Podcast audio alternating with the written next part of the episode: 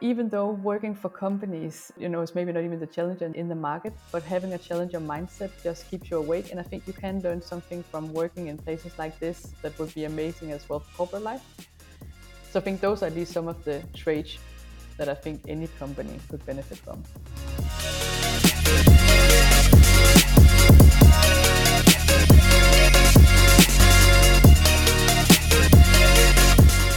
And we are back for Series three of Transformation Stories from the award-winning Belltech Café. This series, we're talking innovation, commerce, emotive marketing, and career changes. We'll also dip into trends in fintech, digital health, retail, mobility, manufacturing, and speak to C E Os, C D Os, S M Es, and lots of other acronyms too. As always, you can expect gloriously unscripted discussions that shed an open and transparent light on the ebb and flow of our digital world. I'm Tizzy Philp, and welcome to the podcast. Only five percent of neobanks will be profitable. So what is the secret sauce that propels those lucky few to the top? What are the trends that are making the biggest impact? And how can the financial services industry as a whole continue to work towards consumer-centric business models that meet the needs of their customers, as well as supporting their bottom lines? In today's conversation, I'm joined by Anne-Marie Kimberg, Chief Revenue Officer at fintech startup Lunar. Designed with consumers in mind, they are one hundred percent digital, always accessible, and provide everything needed for consumers to make the most of their money. We'll talk about that in more detail as we get into the conversation, but what's perhaps more interesting about Anne-Marie is that she's joined the scale-up following a successful career in big tech, including roles as C O O and C M O of Microsoft in Denmark. So from big tech to fintech, we'll discuss the hows, whats and whys of this accelerating industry and how she's adapting to the change of pace. So Anne-Marie, welcome to the podcast. Many thanks. Such a pleasure. It's great to have you. After that introduction, I'm sure some of our listeners will be very interested in hearing more about your career trajectory and what it was that triggered you to make the move from one of the world's biggest and best known brands to a lesser known startup. Maybe you can tell us a bit more about that. Oh, sure I can. So I think, first of all, I've worked with digital services all my life. I have more or less only worked within the commercial space, in the go-to-market space. So I've worked with everything from analytics, pricing, partner sales, product development, anything that was related to go-to-market just broadly with digital services, right? I've been in big blue brands most of my life, which means, for example, the largest telco company in Denmark. I have been within both banking and payments before, or in fintech before. And then the last three years before I started here in Lunar, I was with Microsoft. And I think, honestly, I've loved all of the jobs I've had. I've also loved the blue brands, loved working in corporate life.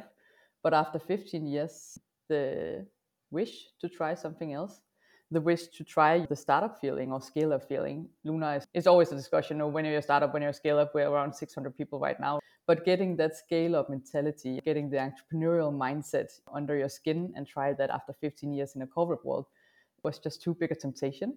So yes, I left big tech, even though I was super happy about it, and then joined Lunar around maybe eight or nine months ago.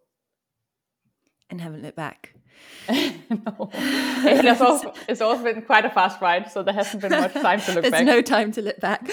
Yeah. I gave a quick introduction then for our audience into Lunar there in, in the intro, but let's talk about more about the company and the opportunity that your team or the team at Lunar recognized in the market. How are you confident that you'll end up being that five percent of profitable success stories for neobanks or fintech companies? Yeah. Um, there are many things into this. I think Lunar was born with a challenger mindset, and that was also some of the things of why I wanted to join as well. So I think banking is one of the oldest, almost, you know, acumens we have here in the world, right? And I think in many ways a very interesting industry. Also a lot of innovation happening within what you could call traditional banking. But what you can also just see across the globe is that the urge and wish to challenge the traditional way of doing banking is there. And Lunar is a part of that as well. We want to tra- challenge the way that you do traditional banking. We want to be super transparent. We want to be simple. We want to have an amazing consumer offering out to our customers. We can see that we have that. Uh, overall, we are loved on Trustpilot. We get amazing customer satisfaction scores. People love the app. We can see that especially some of the people that are maybe not so used to relating to their own economy, they find the Lunar app so easy to use that they can actually relate to it now. They understand their economy. They understand how much money they have, what they spend it on, et cetera. So making financials, which is not a super sexy subject in itself, but making that super accessible for others and super easy to understand, that is a part of our core D N A. Lunar was established back in two thousand fifteen. It has developed since then. So we're not only doing it for consumers today, we also have business banking. We call ourselves a bank built by entrepreneurs for entrepreneurs. We can see that, for example, here in Denmark, almost half of all new businesses, they apply for an account with us, which is something that we're super proud about. Hey, that's interesting. Exactly. And then recently yeah. we have also gone into payments. So e-com payments, if you have a web shop and want to receive payments, we're also offering that out to our customers and even also non-banking customers. So just to say, we are expanding our services continuously all the time. But the whole idea of doing it in a different way than what you traditionally do, that is part of our core D N A. How do you differentiate then? There are lots of fintech companies that are coming out of the woodwork at the moment. What makes Lunar different, do you say, and how have you managed to focus on that differentiator? I think one of the ways that we do differentiate, uh, for example, that is some of the neobanks that you were also talking about before. A few of them are not even expands from a very large regional base, covers big regional areas. We have mm-hmm. chosen to focus just on the Nordics. Nordics is a very interesting market. It's one of the most profitable fintech markets overall. So we are in Denmark, Sweden, and Norway currently. And we are going deep there, which also means you can get the full banking experience. And now this might not sound super interesting or maybe sexy to talk about infrastructure, but we are actually going into the what you call local country infrastructure. You can get the full banking experience. You can have your salary account with us. You can have every, mm-hmm. everything else. So you get the full deep banking experience, but just in a much more simple way and in a complete digital bank. No branches, amazing customer service, really highly rated, amazing product. Uh, I think half of our users open our app every week, which is also, again, just a testament to the experience of this being extremely easy to understand, et cetera among both uh, consumers and businesses. Really, really high customer satisfaction. So we're super proud about some of these things. When we were having a, a conversation in preparation for this interview, we're going to talk a bit more about your introduction into a scale-up and the difference of, of what, you know, where you've come from and what it's now like working at, at Lunar. But one of the brilliant things that you said was, we walked in and you, you, or something was wrong with your computer or something, and you asked where the I T department was. I love that. I mean, this is a real culture shock, isn't it? Moving, moving in yeah. into this this role. And, yes, and then moving back to both the reasons for why I started, which could give me something, but it also means that there's something I am not when I start. I started because I wanted that startup feeling, the challenging thing. I perceive Lunar as a super cool brand, mm-hmm. so a lot of these reasons were, was why I started, right? But just in coming the first day, I had sensed, again, also Microsoft is quite relaxed, for example, in everything from clothing to the way that you collaborate, et cetera. So it's not coming directly from a classic bank, uh, but still, yeah. I, I thought that that was super techy and cool when starting here. And then at the very first day, because I needed to get a laptop and I asked for the I T department, and they were just all laughing at me because no one says I T in a scale up. Everyone says tech. There is no I T. So it's just a small example, but there are tons of these small examples that also just tells you that you're in another world. I'm interested in that, though, because you mentioned there in that response that it, it's a very cool place to be and that the product is very cool. And, you know, it's all designed around the customer, which is clearly an a, an important and, and vital thing in, t- in today's world. But how do you turn something from being a cool product into something that actually turns a profit? Yeah, and that is an amazing question as well. It's also one of the difficult questions, because if you just look at it from a global point of view, you can see that a ton of neobanks, and neobanks can be many things today, right? For example, we also offer payments. We don't even define ourselves only by being a neobank. We define ourselves as something that is broader even than that. Mm-hmm. But not a lot of those are profitable, and I think that there are many reasons for that. First of all, when you look at it overall just on the fintech space, massive investments have gone into fintech during the last years, which also means that there are a ton of new companies, and overall you can see that often there is also diff- correlation between how young or old as a company you are and when you turn profitable. Mm-hmm. For example, building a bank like we do, we go into local clearing infrastructure. it's super expensive. So first of all, there is something about massive investments to go into this space, which also just means that it will take some time before it can become a profitable business. And then second of all, there is something about finding out what is then the profit pool or revenue pools that you can tap into here in this space, because we know that we can build an amazing product that the consumers and businesses love, but to turn it into a profitable way, if you look at some of those that are profitable today, they are still also tapping very much into some of the traditional traits, for example, banking. It can be lending, for example. So finding your way through the credit space, finding a new way to do that, that is one of the missions we're also on. And you can see that some of the new banks, for example, that you referred to just before that are profitable, they have gone either deep into, for example, lending.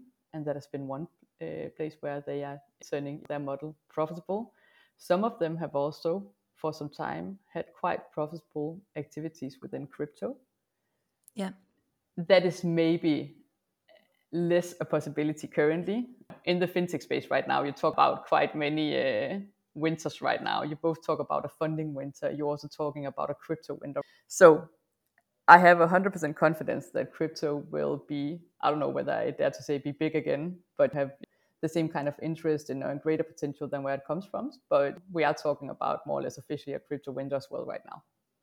Good that you mentioned crypto, because one of the things that I did want to talk to you about on this podcast, as you know, is trends in the fintech space. So that leads us nicely. It's a perfectly timed segue into that conversation. Let's talk about trends.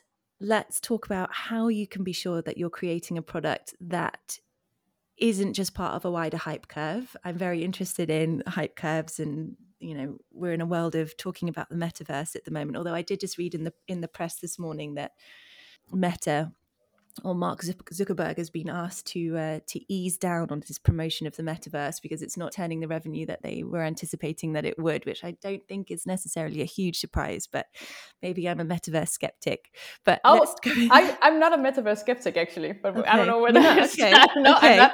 I one hundred percent believe it will come. It's a matter of time, and you talked about hype curves, right? And we are probably way too early in the hype curve for it to materialize into something that will be profitable. But I have one hundred percent confidence that we will come there. There are definitely some opportunities. You know, we've seen some really nice opportunities across the retail space, the luxury space in particular. Yes. It's got some really awesome examples of metaverse application. But let's let's see. Let's see. We'll have to, have to talk again in three years when we're at a different point on that curve and see what's going on. But there are obviously lots of different trends in in. fintech at the moment. So let's talk about some of the main ones that you see. What it, what if you believe in the metaverse? What else? Is, what else is on your radar? I think it's a mix of different things. So first of all, we have already touched slightly upon it, but just ch- changing market conditions. Yeah, massive investments have gone into fintech. Still, investments going to, into fintech, so it's not that. But you do more or less officially talk about a funding winter right now. So with that also comes maybe a second thing that is interesting, and that is also just a shift in focus, both from investors, but also just from the market broadly within fintech. More focus on sustainable business model, profitable business models, and less mm-hmm. just customer growth. I, and mm-hmm. I've said, I've been here for maybe eight, nine months. I've seen this shift even just throughout the last short of a year. A big change from just focus on customer growth to down to, you know, focus just on the profitable growth. It's not that investors was not interested in profitable growth before, but the urge to build something up and make it large and focus on the more pure customer growth was just bigger before. It's such an interesting point that you bring up there, because very timely again. We interviewed for this series the C E O of MobilePay yesterday. And they're another example of a company that has scaled rapidly, rapidly, huge customer base. You know, almost everyone in the region is using is using the service. And yet their challenge, the major challenge that they talked about yesterday, was that ability to be profitable. And what do you need to do next to make sure that it's profitable? Because the conversation isn't just about scale and growth. It's about making sure that we're able to monetize it, right? Exactly. And again, a little, just as you talked about the cycles before, there will come a new point of time again where focus will be more on customer growth. But for the next coming years, it will be all about profitable growth. Yeah. Yeah. Then I think uh, we do still see some, you can discuss whether it's disruption or it's some kind of, I also call it the industry mixes currently. When I started in banking and payments quite a few years ago, many of the banks sold off their payment divisions, at least here in the Nordics. And something is shifting right now. Also, when you look at it, at least from a European point of view, banks start going into payments again, or at least considering. And a lot of the payment companies also now start considering having some kind of banking service as well. For example, if you see a company like Klarna coming from being a pure B N P L provider, suddenly also offering some kind of banking services. You can see Revolut coming from the neobank side, now also offering some kind of payment service in the e-com space. You can see it with ourselves as well. We started out from the banking side. Now we suddenly also offer e-com or web uh, webshop payments. So there is some kind of industry mix and flows going on. And I think that is interesting as well. Agree. I think I saw someone, it was just uh, some kind of online meme, right? Something like, any bank C E O wants a well-functioning app. Any neobank or fintech C E O wants a banking license, right? So there is some kind of envy across the industries and some kind of industry crossover happening within this space right now that is interesting as well. And then I think the fourth one, we've already talked about it, but from the massive investment that has gone into fintech, a lot of it has also earlier been into some of the new spaces. It could be crypto, web three, blockchain. Mm-hmm. And I think some of that innovation, I don't know, maybe it will be paused currently. It will come back. But I also just think that some of the more radical ideas, at least if not in winter mode, then maybe in autumn mode. I still, when I listen to investors and listen to the market in broadly, the expectations are still there. It will be big. For example, crypto payments, take that as an example. All of this, it will be big. Blockchain will be become even more important for us. But there's some kind of time shifts right now that is just interesting. For example, we created around crypto, we created a uh, separate com- company just for our customers to do crypto investments. So it's called Lunar Block. And we have also built that also to be open to do other kind of blockchain investments and investigations, et cetera further on. So I think everyone is aware, but also trying to find out how fast we need to scale it currently. We're going to talk about the massive culture change in more detail, you know, from coming from big tech into a scale-up startup type of environment. I'm wondering if it's as easy or easier to innovate in a scale-up slash startup versus in a big tech environment where you might have more budget, might have more resources, might have more experience or, oh. or open doors to you. What, yes. What's been your experience of that? Is it is it easy To, to have less red tape, or yeah. actually do you need the foundations of, of the bigger bigger business? Amazing question. So again, coming from Microsoft, I think Microsoft is, is an amazingly innovative company, and you know, a company with a lot of resources, but also investing a lot of resources into R and D. But I think across the many companies I've been in, I think there is an abundance of idea when you work in a challenger environment. There is no shortage of amazing and innovative ideas. So I think at least the innovative and the mindset is really thriving in a place like this. But then there is a fair question, okay, that is good. But then what about resources? And of course, the companies I've been in before, also the more Nordic ones, had larger uh, development budgets to some extent. But I also have to say I've been in companies where we have been maintaining eleven legacy platforms. So one of the places, and that might sound super nerdy, but one of you know, yeah, but one of the reasons for why I joined Luna was actually that in an interview with the C E O and founder of Luna, he said that, do you want to come to a place where eighty percent of all of our development budget goes into new innovation and new ideas instead of just maintaining uh, old legacy platforms? So again, I think I've been at amazing places with amazing platforms, et cetera, but still it is true. In many big companies, a large proportion of your development budget goes, just goes into maintenance or even goes into maintenance of several legacy platforms. And we just don't have that.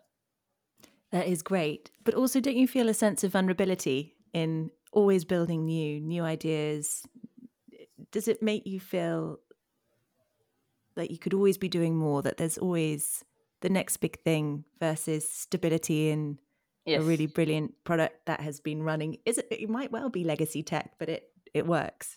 Yeah, but no, no, a very fair question as well. I think uh, as again, working in a scale up, there is also something that is maturing because there's a lot of unsettled things and you're in a growth scale up like Luna. And I think one of the things we have trying to learn ourselves also in the time that I've been here has been a lot about not launch and leave, but launch and then keep the team around it so they can do continuous improvements, because it, it's easy getting to the launch leaf and just find out what happens to the product. Someone needs to handle the go-to-market, but actually just keeping the development team around it and do that continuous improvement. That is one of the part of maturing and where we're also maturing currently. I think there's so much to talk about in and around this. I now want to slightly change track a bit and talk about the customer, right? Because these sort of companies are built in service of the customer, completely consumer-centric, built to solve a real customer challenge, to make things simple, to make things transparent. You know, all the the words and the concepts that for a consumer are great, they're brilliant. What are you actually hearing from the customers? Like, how are they responding to these new products and the this new approach to payments and, and banking? Yeah, I think uh, overall, amazing customer feedback. So really high, as I said before, customer satisfaction scores, high engagement in the app, and a lot of returners, et cetera. But I do also think, and also just in open and transparent conversation, that we can see, for example, we don't offer uh, some of the traditional banking services like a loan when you buy a house, which also mm-hmm. means, you know, that when you get to the age where you, where at least some choose to buy their own home, it means that we either lose them or we will become a secondary player in their life suddenly. So there is something about, for the ones that don't own a home, for example, we can be their full banking relationship, or we don't only only just call it banking relationship. You know, we try to co- talk ourselves about something that is everything money. So don't only think of us as a bank. We will help you with many different things. Overall, we would like to help you thrive with your money, so you understand your money and everything else. But again, amazing mission. But again, if you need a house loan, you need a house loan. So that is maybe some of the feedback that we do get, that as we don't have the full portfolio of services, there are some that likes us a lot, but still say goodbye when they reach that kind of stage. Yeah, I think that's a really good point. We maybe end up in a situation where consumers have multiple different banking payment apps. You know, I for sure have on my phone a grouping called Finance, and it's got, you know, six or seven different companies or apps in there that I use for different things, whether that's my mortgage or my I S A or my Monzo account or, you know, whatever whatever it might be.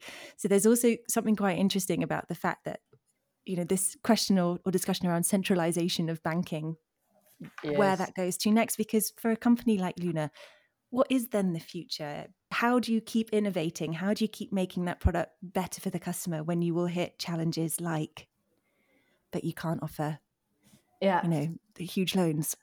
I think it's about, as you just said, you just said this as well, very finely yourself, that your habits are also changing. So you can see that if you look at it from a traditional perspective, the average bank relationship is actually longer than the average marriage. Really? It is. And it's wow. not because you're more satisfied with your bank than what you is with your marriage. It's just that some people care maybe less. Some people think it's extremely difficult to change your bank, et cetera. But I think there are tendencies in the market and, you know, in society right now that just makes consumers more aware that you can actually have multiple relationships also with vendors that help you handle your money. Just as you talked about, you are a very modern consumer. You even have a full section just for your financial apps. And we see that tendency more and more coming. So I think, uh, for example, in the Nordics, traditionally you have just had one bank, but we can also see that breaking up. You can see we have five hundred thousand customers right now across the Nordics. And we have grown quite intensely throughout the last one and a half year, maybe, maybe two years. But still, many of these customers will still also have the traditional banking relationship. So it's just suddenly relationships are something else than it were just in a, uh, a historic perspective. So I think that is where we also see a game for us to play, and why we don't want to define ourselves as a traditional bank, because we will never be that one bank or one vendor that you have then for... If I'm, I think an average average marriage is maybe eleven years. So I don't know for how long, twenty years or how long you have your average banking relationship, right? I really like that acronym. I'm sure there's something clever in there around interest rates. If I could think of a pun quickly enough, it would be around, you know. yeah. Well, at the moment in the U K, interest rates are rising. So maybe there is something there in, yes. in the marriage acronym. I don't know. I don't know. I'm probably taking that on a strange tangent, but okay. Great. Thank you for giving us that insight into the customer experience. I think you're right around modern custom be- customer behaviors. There tends to be a tendency for us to think about, you know, is this fit for purpose for an aging generation? Is this fit for purpose for people who are less digitally literate? You know, is it fair for us to put all of these kind of services online and digital? But of course, the future is digital. everyone is growing up on mobile, babies have mobile phones these days. You know, we have to be able to to produce products or services that are are based digitally, because that is is what the the customer of tomorrow will need. And and by the way, I think maybe just one inserted comment there. I think for me, you could say that some of the first ones choosing a product like Lunar was probably some of the ones that were super digitally savvy, right? But I think some of the latecomers to Lunar, uh, and which is also part of our core identity, that is the one that are less digitally literate. We also talk a lot about serving the underbanked, which is mm-hmm. a social dimension into banking I think is super interesting. So we can see that some of the groups out there that can either financially or digitally literate, because our product is so use, easy to use, they actually like us. They understand what it is that we're offering, and they understand the money better. It means a lot for us. You can also, again, see that among entrepreneurs. With the recent conflict that there also is in Europe, we can see that we have grown. We launched a product, banking product for Ukrainian refugees that came to Denmark. We got around two thousand refugees there. And it's also just to say that they also understand it, even though for them, we also got appraisal that it was super easy for them both to onboard and use the product. We speed scaled the translations and everything else. But those kind of elements means a lot to us. Also being something for the ones that can find it intimidating with the traditional providers. That's so brilliant. That's a really nice angle to talk to talk about, actually. And brilliant that you did that. God, I feel like we should have started the the, the podcast talking about that. That's a that's a whole one, a whole topic for another one. Looking at the time, that's going to have to be a whole topic. But you know, that purposeful uh, impact is is is huge. I, again, conscious of time, know that we need to wrap up this conversation, but I want to talk to you about your learnings, because there will be lots of people who are listening to this who are maybe in big tech or in a traditional bank or whatever it might be. I want to know what your major learnings have been when it comes to making that shift in your career, and what you've learned about the industry as part of making that shift. I'm super happy about where I am. But you know, if I should ever go back to corporate life, some of the things I would take with me, or I would try to take with me, because things that I'm really learning here, the speed of decision making, that you can actually take enormously fast decisions, even though you also have larger portfolios of customers than what we have here in Lunar, et cetera. There is something about daring to shortcut some of the decision makings to take those fast decisions that can really, you probably also work in a large organization where it's it can drag out multiple stakeholders, et cetera. Sometimes it must be fine just to do that fast decision making. I think we took, for example, the decision to make Ukrainian uh, accounts set up, set off resources to it. I think we took it, you know, during twelve hours. There are quite often that we can take twenty-four hours decisions as well. So I think that uh, is super inspiring. Then the entrepreneurial mindset. Of course, for us, it's super ingrained. I have a manager who is the founder. He keeps pushing that entrepreneurial mindset all the time. When I had been here for uh, maybe a month or two, we had a launch that was delayed. And coming from big corporate life, I was like, yeah, but it's okay. You know, there are good reasons for why they had the delay. And he just looked at me completely dead serious and was like, if we don't launch something every month, we die. And of course, we won't die if we don't launch something every month.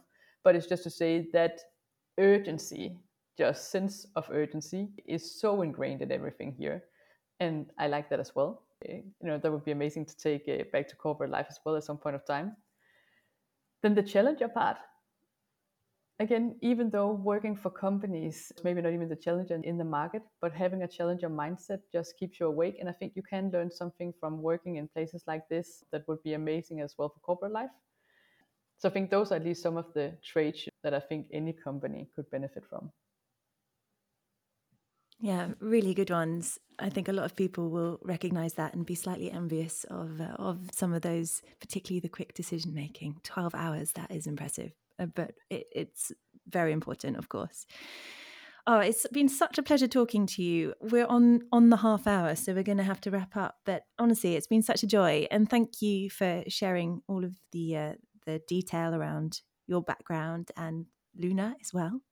Wishing you lots of success, both personally and professionally, in the new role. Hopefully, uh, no more I T department slip-ups. I think I've learned now. Thanks a lot, and thanks a lot for having me. It's a pleasure.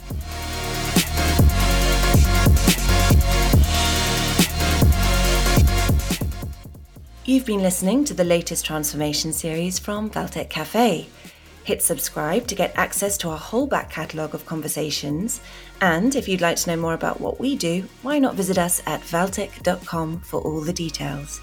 Until next time, thanks for listening.